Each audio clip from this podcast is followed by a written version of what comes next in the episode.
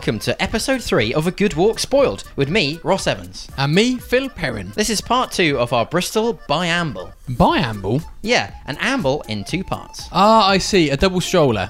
That's not a tandem pushchair. This time we're walking a more northerly route across the city, again inspired by the Bristol Heritage Walk, leaflet still available in the local tourist information office. We've added extra stops and information, and if you're listening on the website, don't forget you can see pictures from the day. You can also follow us on Twitter at GWSPod and join in with the history hijinks. So let's join ourselves at the start of our walk at the site of one of Bristol's oldest hospitals. Oh, and if you're following in our footsteps, be warned, there's a high hill count. Yodeling!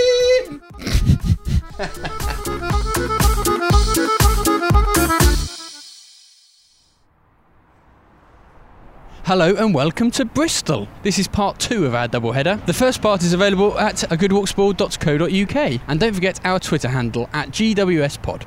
This time we're walking a more northerly route around the city. We're standing on the former site of St Bartholomew's Hospital, next to a bronze statue called the Cloaked Horseman by David Backhouse. Behind us is a busy main road leading through the city centre. To our right is a row of Georgian houses, and to our left is mm, a nondescript 80s office block. Red, red brick, tinted glass. You've uh, you got the picture. Carrying on from Walk 1, a few more famous people hailing from Bristol. Damien Hirst, the artist.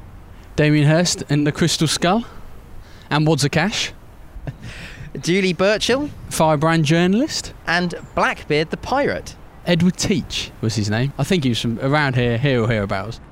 There's a few drops of moisture on my tablet screen this morning. It's drizzly. It's as if a cloud has made its way into a bowl, Bristol the bowl, and just sat there. It's sat, It can't get out. making everything wet. Like a spider in the bath, it's having trouble getting out. But it really doesn't want to leave, does it? No. It's deriving a lot of pleasure from making everyone sodden. It's a nine point walk today, mostly uphill, to the top of Park Street, up to Brandon Hill Park, and then down towards the centre, finishing at Bristol Cathedral. Off to point number one, the Christmas steps. And to get there, we're going to have to navigate through the underpass beneath the aforementioned office block. Hold your nose, watch your wallet.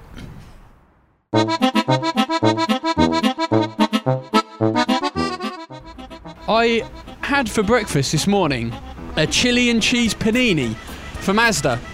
A chili and cheese, or chili and cheese? Like, Is it ch- cheese from Chile, or is it chili with cheese? Chili and cheese. Oh dear. Well, that's not a morning food. No, well, the point is, I'm feeling that now. Oh great. Oh great. My stomach feels like a, a traction engine at the Dorset Steam Fair.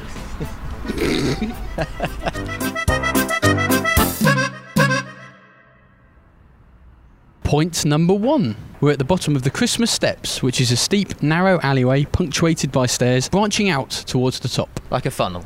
Before us lies a narrow, cobbled alleyway. On either side of us, there are old Georgian buildings which now house a variety of independent shops. Just to the right of the foot of the steps is an imposing Gothic archway with large wrought iron gates. This arch is the only surviving section of the almshouse and hospital dedicated to St Bartholomew, built in the early 13th century. That's alms as in A L M S. Almshouse. That's correct. Yeah. a place for poor people to live. It's not a. Call to arms. No. It's it's not a an arsenal for poor people. Militia keeping weapons. No. It's- The gun of choice for the poor is the AK-47. Phil's rattling a set of keys that are attached to the iron gate. They look medieval. I'm not sure if they are. What I do know is that this is a major security risk if they are the keys to the gate. Oh, actually, don't worry, you don't need keys to get in because they've butchered a numerical keypad into the Gothic arch, just under the archivolt. Archivolt. Archivolt, it's an architectural term. If only we knew the founding date of the almshouse, we'd have the code to get in the front door. the chip shop next door is an excellent example of a 17th century timber framed building. It- It's Tudor esque, black and white. It's kind of lopsided. It looks drunk. It looks like it's just staggered out of the pub next door. The pub, which is called the Christmas Steps, we're at the base of them. We're going to walk up them. It's a narrow, cobbled alleyway, and on either side of us there are old Georgian buildings which now house a variety of independent shops. And as I'm talking, we're walking uphill. We're ascending. We're making our ascension. Ascent. We're making our ascent. Ascension, that's a religious holiday, isn't it? On the left, we have a trendy barber, and on the right, we've got a rental shop. 20th Century Flicks, which used to I used to live right next to that. I used to be up in Clifton, but they've moved it down here, and you can rent all kinds of DVDs. It's a little bit like Diagon Alley. That's Harry Potter. Yes, J.K. Rowling. She was born in Yate, just outside of Bristol. Hang on, isn't that Ron Weasley coming out of the trendy barbers with an undercut? As the weather's taking a turn for the worse, the rain really is coming down a bit now. I can tell you the origin of the name Christmas Steps is unknown, but there's a theory that uh, in the medieval period it was known as Knifesmith Street after the traders there. I had a bit of a problem pronouncing that because it's spelt K N Y F E S M Y T H. The Middle English pronunciation with the word K sounded may be the origin of the name Christmas Steps. Knife Smith sounds like Christmas. That's. I, th- I believe that's the theory. I think a theory it shall stay. During the English Civil War, Colonel Henry Lunsford was shot through the heart at the top of the Christmas steps, about where we're standing now, assaulting the city for the Royalists in 1643. For a while after, they were called Lunsford Stairs in his honour. And uh, we're going to come back to the Civil War a bit later on this walk.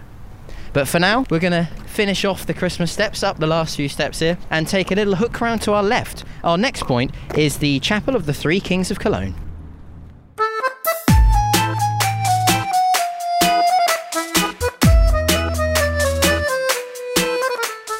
It's been less a walk, more of a climb so far. A good climb spoilt.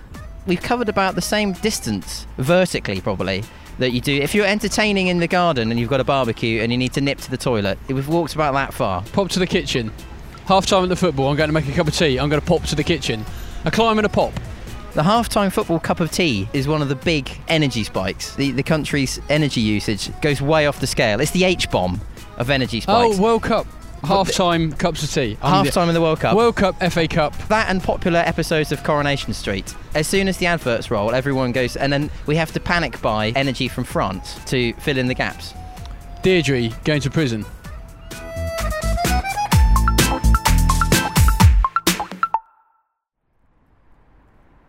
We're standing outside point number two, the Chapel of the Three Kings of Cologne. It's in the grounds of the John Foster Arms House. There's a courtyard in front of us, which is now a garden, and surrounding us on three sides are the almshouses, red brick almshouses. John Foster was a medieval Bristol merchant who often travelled to Germany. Incorporated into his almshouse is the Chapel of the Three Kings of Cologne, which is a dedication to the original chapel in Cologne Cathedral. On the side of the chapel are three recesses containing statues of the three kings. The Nativity Kings. Well, I say Nativity Kings, I think they were made famous by Christmas. Christmas really was a good career move, going to Bethlehem and turning up, uh, taking a chance at uh, in the stable. Anyway, they're holding gold, frankincense, and myrrh, uh, I presume. The man in the middle has got a crown. I, is that gold? A gold crown? A gold crown. Mm. The guy on the right has got a some sort of vase, I think. Maybe that's the frankincense. And the guy on the left, He seems to be holding uh, a butternut squash. I wonder what version of the Bible that's in. mistranslated, Tyndale's first attempt. There's also a plaque by the front gate of the almshouse which reads Dr. George Owen, physician to King Henry VIII, added to the endowment in 1553. Physician to Henry VIII? Goodness, My God, what a job that was. that's a busy man. In later life, that man needed a constant doctor. That's that's a permanent on-site residency. At its most extreme, Henry VIII's waist measured 51 inches. Exactly the same height as Queen Victoria. That's a lie. He was as, as wide as she was high, but he wasn't. Okay, we're off to our next stop, up another hill, past the ship inn on a road called Lower Park Row. To point number three, it's the Red Lodge.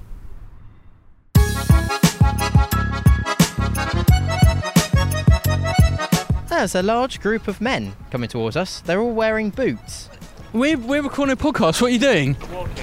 How? No, Oh. no, no fun. No? Keep walking, keep walking. Not allowed to talk. It's all secret. That's some. Seems like they're tap dancers walking down the road, but they weren't allowed. They wouldn't talk to us.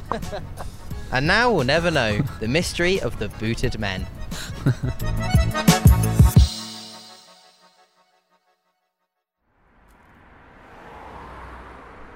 We've arrived at our next destination. It's the Reg Lo- the Reg Lodge. Who's Reg Lodge? Is he a he's a character in the bill, I think, isn't he? Point number three, the Red Lodge, situated next to a busy thoroughfare, otherwise known as Park Row, or the B4051. The Red Lodge was built by John Young in 1590 as one of the lodges to his great house. Uh, now, a bit of topography. His great house was at the bottom of the hill that we're standing on, on the site of what is now Colston Hall. So that's his house at the bottom, and we're at the top by his lodge. Right, got it. What was the lodge for? It was constructed as a guest house and entertainment pavilion, so the Young family could wine and dine their guests. A bit like a rich American family with a pool house, Exactly. or a ski lodge. I read here that Queen Elizabeth I once stayed at Young's great house in 1574. Uh, not at the lodge, at the house. At the big one, not the little one. Yeah, you couldn't put her in the lodge. No, no. That'd be like having the Queen over and putting her on a Z bed in the conservatory. Don't worry, Your Majesty, it's got blinds and a heater. In, uh, in 1854, Mary Carpenter, a Victorian educational and social reformer, set up the first ever girls' reformatory here with the help of Lady Byron. It encapsulated Carpenter's progressive ideas for the improvement of the nation's poor and was in stark contrast to the workhouses and prisons that were the common solution in the Victorian era. Did you know, whilst she was transforming the Red Lodge into a working reformatory, she found a human foot in an outhouse? The Red Lodge is now a museum, charting all its history. It's free and it's well worth a visit, but it's closed because we're too early. It's Sunday morning and it opens at 11. It also commands excellent views of Bristol. Well, actually, there's an NCP car park in the way now. We're now off to our next destination, which is the Wills Memorial Building and the City Museum. Grouped together, you say? Yes, we shall explain all. We're in motion. Let me draw your attention, Phil, as we're walking to the Wills Memorial Building. Just across the road is a building there.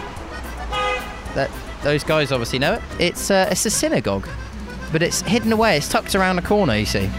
You wouldn't know it was there. No. As we're getting closer to the Wills Memorial Building, across the road from us is a plaque to the dog from the HMV symbol. Nipper, Nipper the dog, used to live across the road. In fact, Phil is so interested by this that he's just careered across several lanes of traffic to go and have a look at it. I see there's a blue plaque on the side of the wall. I'm always intrigued by plaque. It confirms what you just said, Ros. Nipper from 1884 to 1895 was employed as a scenic designer in the Old Prince's Theatre in Park Row. that's, that's the guy who owned the dog. That's not the dog. Nipper, You've, Nipper- you've read the plaque. it- You started at the bottom and read the plaque wrong. It was Mark Mark Barraud who did that. It's his dog. Along with the blue plaque around the side of the house where I presume the entrance used to be, atop a plinth is a Bath stone representation of Nipper, it looks like. It's not a very good representation, is it? Is that definitely supposed to be a dog? Nipper, as far as I remember, is a Jack Russell. Yeah. That looks like a. It looks like a sow. That's what that looks like.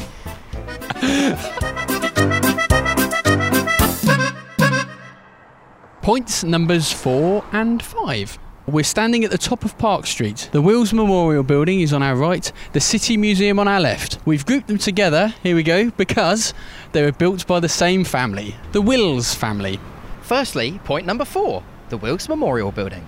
It's Bristol's third highest building. It's completed in 1925 and it's been called the last great Gothic building to be constructed in England. It's concrete inside but faced with Bath and Clipsham stone. Built as a memorial to Henry Overton Wills III by his sons George and Henry Wills, uh, Henry Overton Wills was a tobacco magnate. WD and H.O. Wills became Imperial Tobacco. It's the fourth largest tobacco company in the world It's also the home of the university. the most visible embodiment of the University of Bristol. It's not just the tower, you see. There's a huge castle-like crenellated buildings next to it, which I think are the Earth Sciences buildings. It's a whopper. And if you ask the university porter very nicely, you can go in and have a look around the lobby. I'd emphasise the word very nicely. University porters tend to be, from my experience at least, grumpy people on a good day. Militant. militantly grumpy. Incorporated into the huge archway that is the entrance are small statues of the nine muses, the daughters of Zeus. Yes. I see they're just above the archivolt. Okay, what is the archivolt? It's a band of mouldings around the curve of an arch. Right. They're quite prominent. You might have seen them on the entrance to the Natural History Museum in London. I thought it was an archaic unit of electrical measurement. I brought him to life with six archivolts. but it's not. We're going to take refuge. we're going to take refuge in, inside the entrance to uh, the Wills Memorial Building because the weather is now so bad that I can't really see anymore. It's definitely taken a turn for the worse. Stood in the shelter here, we're having trouble seeing the bottom of Park Street. Mm. Would you say it's tipping it down? I wouldn't quite say it was tipping it down. Uh, torrential. We're supposed to be outside looking at the City Museum, which is about 30 seconds from where we are, which is huddled in the doorway of the Wills Memorial Building. I'm, I don't know about you, but I'm going to run into the foyer. We're going to have to make a run for it Yeah. at some point. You first. Do you know this is like this is the last days of the Scott expedition? Titus Oates esque. I'm going now. I may be some time. Goodbye. I'm going outside. I'm out. I'm making a run for it. Uh, Phil, Phil's gone. At some point, because he's on a radio mic, I imagine the signal at some point will will die out. I don't know. no, I can still hear you. I've got my headphones on.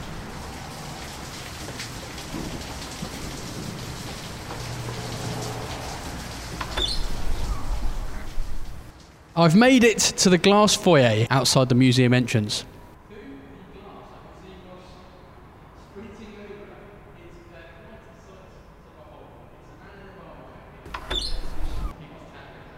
I'm in. I've survived. I can tell you now that the rest of the walk's been called off uh, because the weather's so bad. Point number five the City Museum and Art Gallery. Also built, as we said, by the Wills family. Let's step into the museum proper and have a look around. Let's do that. Walking up some ornate marble stairs, brass handles. Phil's got the Well, door. thank you.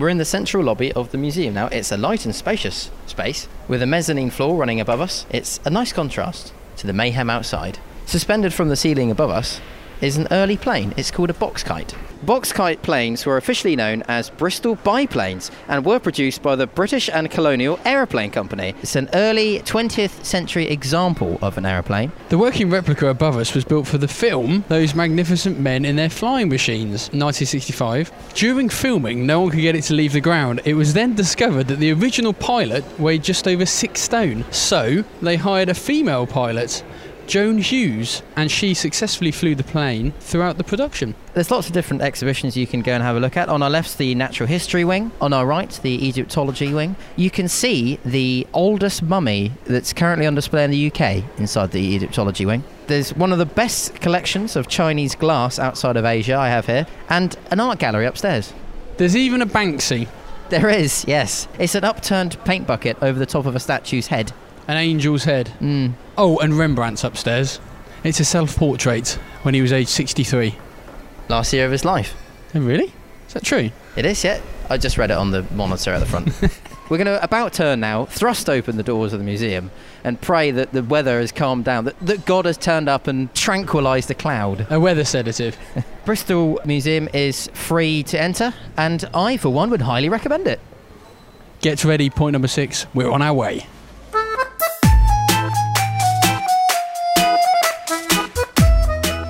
Sit rep, weather hasn't improved. Sit rep.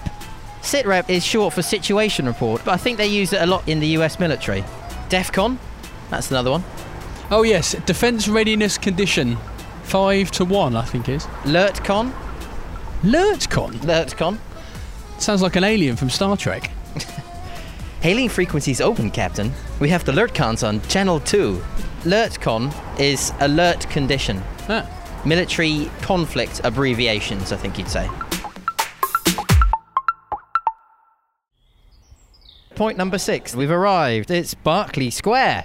I say that excitedly. I, I like Georgian architecture very much, and so I'm quite excited to be in Berkeley Square. we're standing in a park in the middle of a small Georgian town square. There's rows of houses around all four sides, a few trees, benches. Actually, there's a couple of wheelie bins. Numbers 12 to 18. Ros, Yeah. were destroyed during the Blitz and later rebuilt, maintaining the same facade. The construction of Berkeley Square started in 1787, but the most interesting thing about this square is that John Loudon McAdam lived at number 23 and number 29.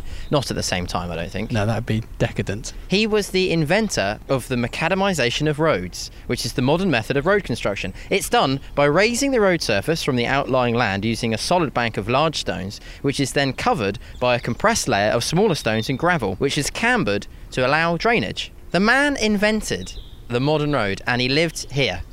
I think that's very interesting. What I think is more interesting Yeah. is that this is not the Berkeley Square from the song A Nightingale sang in Berkeley Square.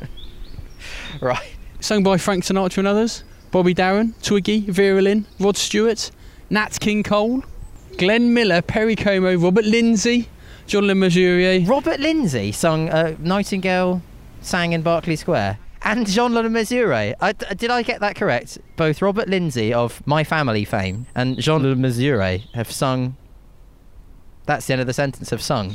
That's incredible. Every member of the cast of Dad's Army and My Family have released a version of A Nightingale sang in Berkeley Square.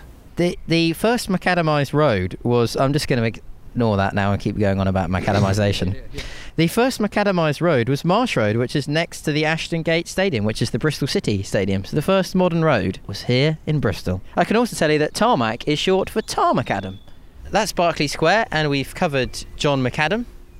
I don't mean we've tarmacked over him. I mean, well, you know, No, we've covered his work. yeah, In homage to the great man, yeah. we're now going to take one of his inventions, the road, up to our next destination. Point number seven, Cabot Tower. Let's go. Avante.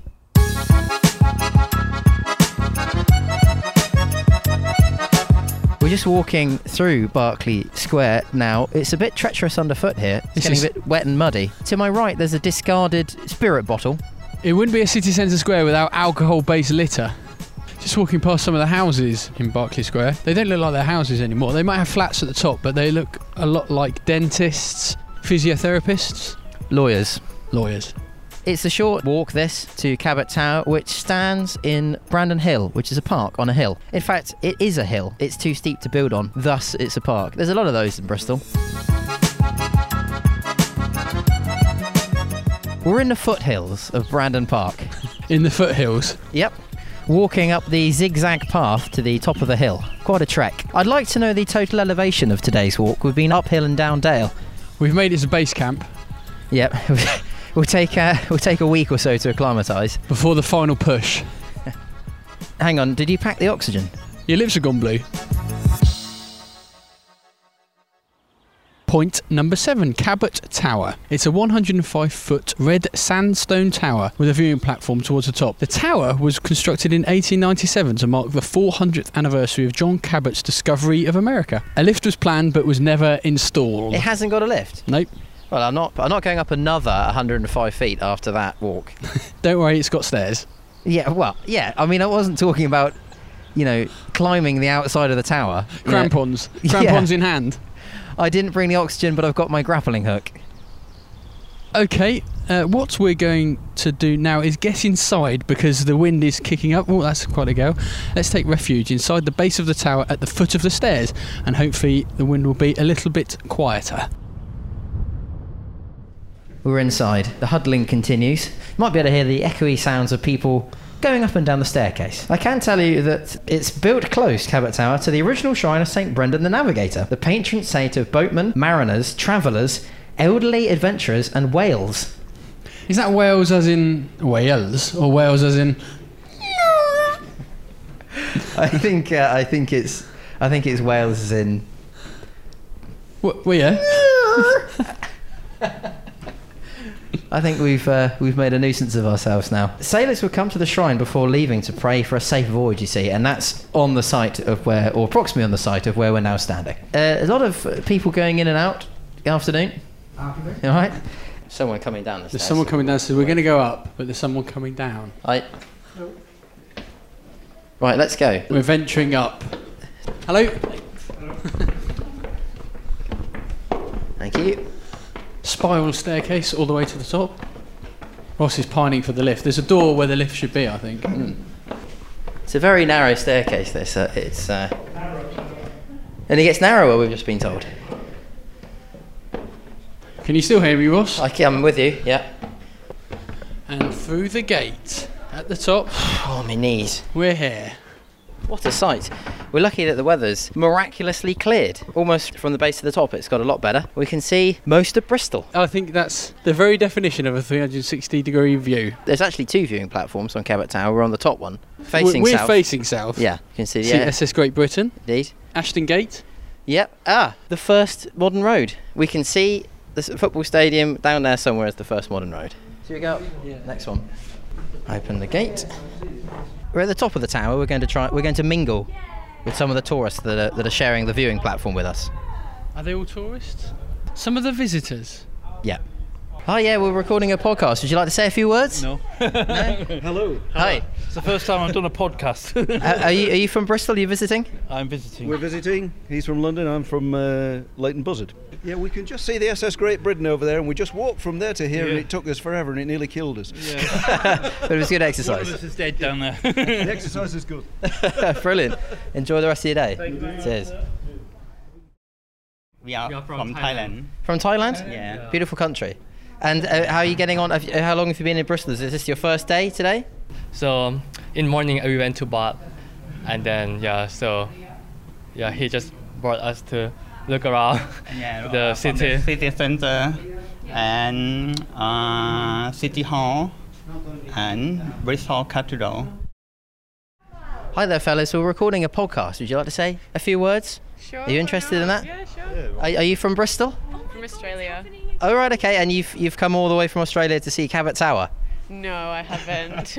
Where are you from? Because that sounds like a Very much from the Midlands, good yeah. man. I was born in Birmingham. Oh yeah. You managed to shake that accent. I didn't live. I only lived there for a year. Oh, there you go. Well, you dodged the bullet there. But. Are you staying in Bristol a long time? Are you seeing some of the sights of the Uh, city? we, we used to live here, and then we just uh, just visiting for uh, for these guys go off travelling again. I, I'm admiring your moustache, Thank you. like a ha- handlebar moustache, Yeah, and, well, I thought handlebar was the other way around, Oh. but yeah, I don't know what you call it. wax. Wax, a little bit of wax, yeah. Australia's got a bit of a, a reputation for. Can I make it? Do you mind if I make a joke at your expense? no, you can go. Uh, what's the difference between uh, a yogurt and Australia? If you leave a yogurt long enough, it will develop culture. We call it yogurt. yes. I, so yes. Anyway, great. Well, thanks very much for talking to us. Enjoy the rest of your day. You too. Right, let's get down. I don't like heights. Okay, down we go. We're going to descend again. And there we are. We're back down the bottom. We've just exited. And here comes Ros.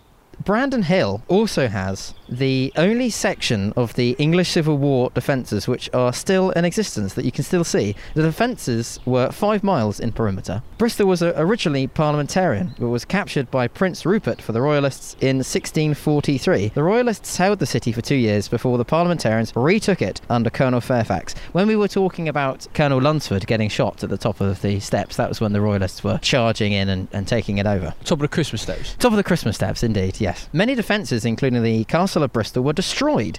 The castle was destroyed under the order of Oliver Cromwell, and that's why Bristol doesn't have a castle. If you look down to your right, Phil, you should be able to see some lumps and bumps. In archaeology, there's two phrases everybody loves. One is it's ritual, and the other one is lumps and bumps. And on our right are those lumps and bumps, which are the Civil War defences. Buried now by turf. Hmm. We're going to move on from our wonderful vantage point over the city of Bristol here at the top of Brandon Hill next to Cabot Tower. We're moving on to point number eight, which is College Green. It's a 10 minute walk out the park and down Park Street. Let's start our descent. Have you got your parachute?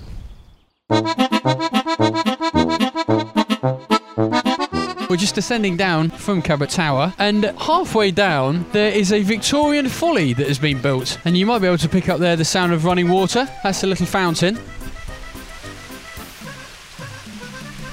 Isn't that nice? I think it's a grotto actually, rather than a folly. Yeah, we're standing on a small wooden bridge overlooking a rather stagnant, unfortunately, looking pool, but it's a lovely, lovely little grotto. It smells a little stagnant. Brandon is of course famous for its squirrels, Ross.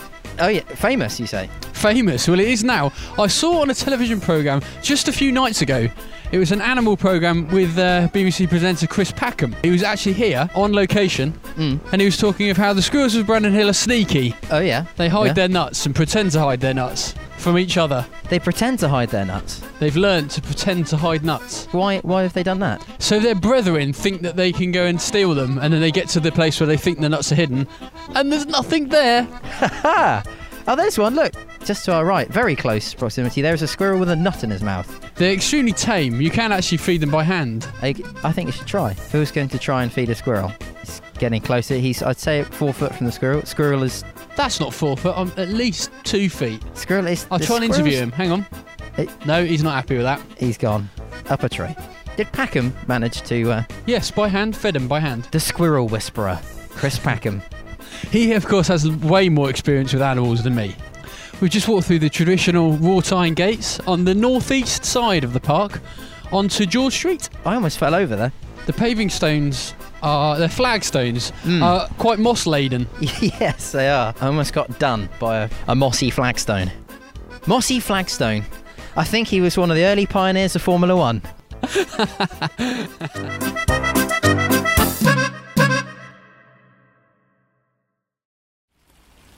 College Green, number eight, the penultimate point of this walk. We're at the bottom of Park Street, next to the road, standing on the corner of the green by a fountain that uh, you might be able to hear in the background. In front of us is the green, an open, flat, grassy space, and across the road to our left is a row of shops. We're going to stop here for a while and talk about what we can see. College Green was originally a small hill. The land was enclosed by St Augustine's Abbey in the 12th century. In 1762, the green was levelled and laid out as a raised park and has been a public space ever since. In 1991, the road running along the south side of the green was pedestrianised and grassed over. There's a great picture of what the area used to look like before they pedestrianised it. We'll put that up on the website. Today, it's mainly used by skateboarders and students pretending to revise. Indeed. That's the green. Let's talk about the row of shops next to it. Oh, there's a picture of Adele in Fopp, the music shop. Do you know what Adele's surname is? Nope. Adkins. There we are. Don't say you didn't learn anything in this edition of A Good Walk Spoiled. Uh, That is probably the, the easiest fact to remember of the day. ancient and modern history. Further along that line of shops, there's another music shop, Hobgoblin Music. Ah, that shop has a wonderful eclectic range of second-hand instruments from around the world. It's the only place in the southwest Phil where you can buy a Mongolian kettle drum made out of ram's teeth. Well, above that shop is a large clock, which is known as Langford's Electric Clock, probably the first public clock in Bristol to display GMT rather than local time. If you're not sure what local time is, we covered it on our first walk around Bristol. To keep good time with London, the clock received an electric timing pulse from Greenwich's Royal Observatory via telegraph wires. This signal was then passed on to other clocks around the city, including the cathedral and the commercial rooms on Corn Street. Actually, talking of clocks, didn't Uri Geller once claim to have stopped uh, Big Ben with the power of his mind? I, uh, I believe he did, yes. Did he accidentally bend one of the hands as well? such, such as his powers. Just next to the clock, squeezed between two shops, is the Lord Mayor's Chapel, uh, which is a very old church with a huge stained glass window visible from the road. The Lord Mayor's Chapel, also known as St Mark's Chapel, is the only church in England owned by a local authority. It's all that remains above ground of St Mark's Hospital, founded to tend to the sick and feed and educate the poor in about 1220. Between 1687 and 1722, it was a centre of worship for exiled French Huguenots. I'm an Huguenot. Are you? Uh, well, not really, uh, but the surname Perrin is uh, possibly a Huguenot surname. Who were the Huguenots? The Huguenots were persecuted French Protestants who were kicked out of Catholic France. We don't know for certain. We need to go to France to check my Huguenot credentials. But I like the idea of my ancestors landing at Dover in a beret with a bag of lace bobbins. Lace bobbins. They're like loom weights used in the lace making process. The Huguenots were associated with lace making. After the Huguenots left uh, since 1722, it has been the official place of worship for the Mayor of Bristol and his councillors after their falling out with the cathedral opposite, due to their habit of leaving cathedral ceremonies after an hour and before the sermon was preached. They're probably off home for the four o'clock kickoff. Thus insulting the preacher as well as causing a commotion. Sometimes those Sunday services do tend to drag. Talking of which, our next destination there may well be a Sunday service at our next destination. It's our final stop on the walk today. On the opposite side of the green, it's point number nine, Bristol Cathedral. Off we go.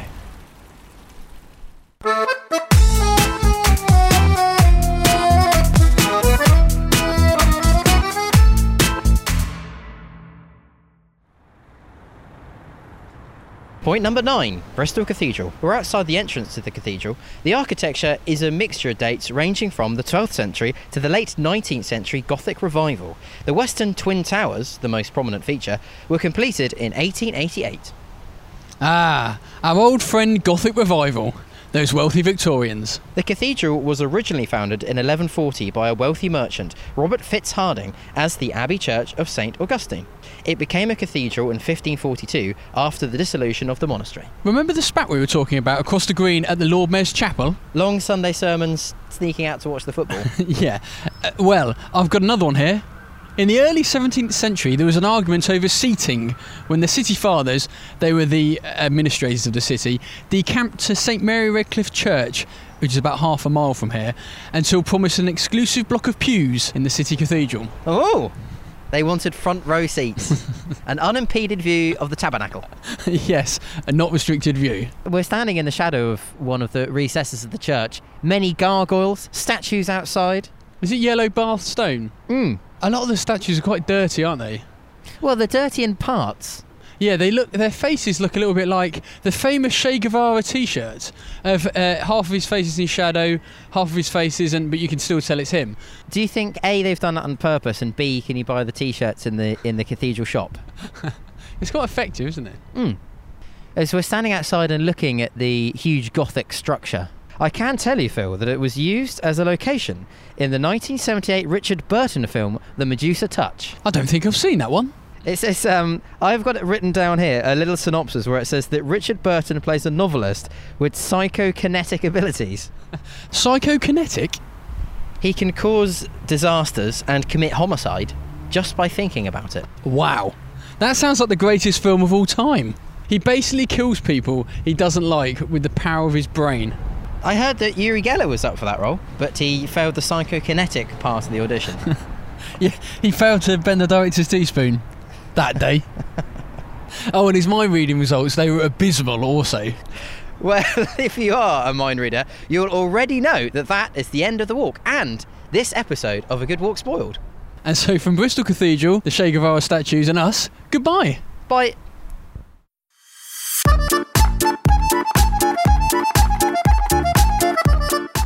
There we are, Bristol Part 2. Don't forget to get in touch on Twitter at GWSPod or our website, agoodwalkspoiled.co.uk. And join us next time when we'll be heading to Taunton in Somerset. See you then. Bye.